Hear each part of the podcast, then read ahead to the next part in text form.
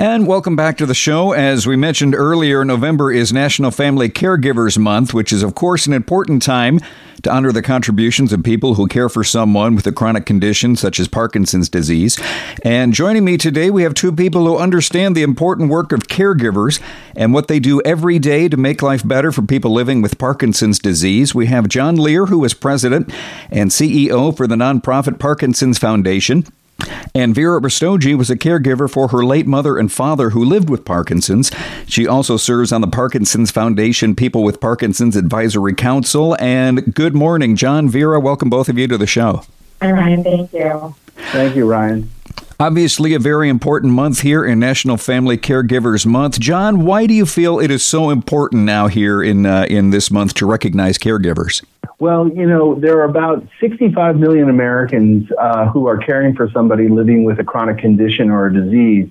Um, the burden on them uh, is considerable. I mean, they do it with love, but they uh, they need a lot of help and resources. So this year, our focus at the Parkinson's Foundation is Care Partners Can, and we're sharing the many ways that care, par- care partners can find support throughout their journey, share their stories, and much more. So, a big part of making life better for people with PD is taking care of the people who care for them, whether that's a spouse, partner, child, or friend.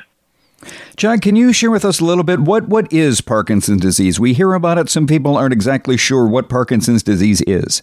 Sure. So, Parkinson's disease is a progressive degenerative neurological disease uh, that primarily affects movement, cognition, um, and other systems of the body. Um, it uh, uh, it is a, uh, a, a, progressive disease, which means it gets worse over time. Um, unfortunately, there's no cure for it right now. Hmm. One million Americans are living with Parkinson's, and about 60,000 individuals are going to be diagnosed each year. Do we know? Is it uh, is it a genetic component? Is it environmental? Is that what uh, what scientists and doctors are trying to find out through research? Yeah, that's a great, uh, great question. So we don't know for sure. Uh, we do know that um, uh, there's a natural aging uh, component here. The number one risk factor for Parkinson's disease is aging. So Parkinson's is a okay. disease that affects primarily people later in life, in their 60s, 70s, and 80s. Um, there are definitely some environmental triggers, and more recently, we've learned that about 10 to 15 percent of people have a genetic link to Parkinson's.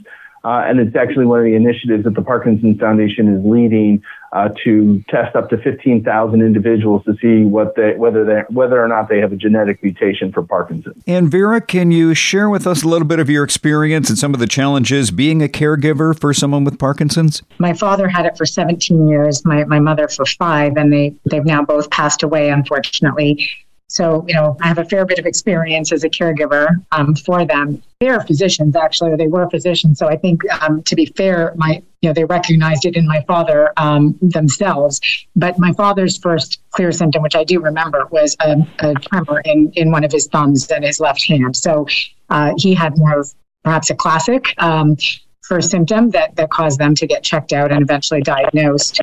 Uh, my mother's was a little less typical as she had more processing issues and, and her journey was more, um, you know, characterized by mental um, loss of mental functioning. So everybody's journey is very different for Parkinson's. And, and John, so Veera talks about uh, the, the support there. How does the Parkinson's Foundation then help the caregivers? Sure. So um, we help uh, caregivers with uh, by providing a range of educational programs and resources uh, including special events that focus on care partners, uh, dedicated articles, online courses, and podcast episodes. Uh, there's a lot more at our website, parkinson.org, and specifically at parkinson.org slash caregiving, uh, including a really helpful book, guidebook titled Caring and Coping. Um, we also foster online communities and discussions through our uh, PD conversations, which can also be accessed uh, through our website, parkinson.org. And it's interesting. I'm glad to hear what uh, what Veera said, and I think we've talked about this before with other caregivers. Is it's important to recognize both the work that caregivers do, but also to recognize that uh, caregivers need to remember to practice self care. Oh, for yeah. sure. You know, uh, Veera, you should speak to that. You have much. You have the experience with that. Yeah, absolutely. So you also need to have, you know, your own support network to help you emotionally, right? People, you lose people, little bits of them over time with this disease. And that's hard to deal with. So you need your friends, your family, and maybe counselors to help you cope with the loss of that functioning in your loved one. That's really important as well. And then, John, you mentioned um, a, a, few there. Are there other resources that uh, are available through the Parkinson's Foundation? Yeah, so what I would encourage people to do is, again, go to our, our website, parkinson.org. Uh, that's the place where you're going to find, uh, you know, uh, so many different resources uh, focused on care caregiving.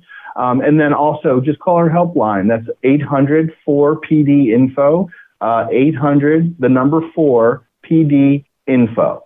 And we have been joined by John Lehr, who is president and CEO for the nonprofit Parkinson's Foundation, and uh, Veera Rastogi, who we are recognizing here in National Family Caregivers Month. The number again is 804 PD info. You can visit parkinson.org.